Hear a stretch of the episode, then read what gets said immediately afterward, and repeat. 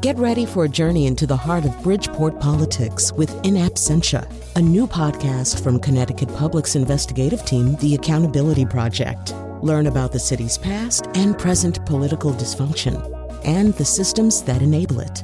Tune in wherever you get your podcasts. Funding provided by Robert Yeager and the Tow Foundation. I'm Charlie Nardozzi, and this is the Connecticut Garden Journal. It's berry season. We lost many berries to a late frost, but our blueberries and grapes look fabulous. So I'm hyper focused on protecting them from our main culprit, birds. We've tried a number of ways to keep the birds off our berries. At first, we tried hanging reflective objects, such as holographic tape, in the berry patch. A breeze moves the objects, and the light bounces off them, scaring the birds. We also tried scare eye balloons that mimic a hawk's eye. They both worked to a certain extent, but the birds eventually got used to them. There aren't many repellent sprays available, but one I tried with some success is a home remedy trialed by the University of Massachusetts Extension.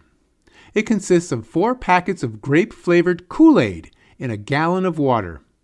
Spray this solution on ripening berries, and the birds don't like the flavor and leave them alone.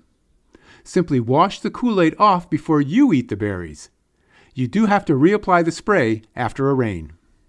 The best solution, though, has always been netting. But I found just laying the net over bushes and plants isn't enough. As long as large birds such as cardinals, blue jays, and crows can sit on the netting and poke at the berries through it, you'll lose a good share of your crop.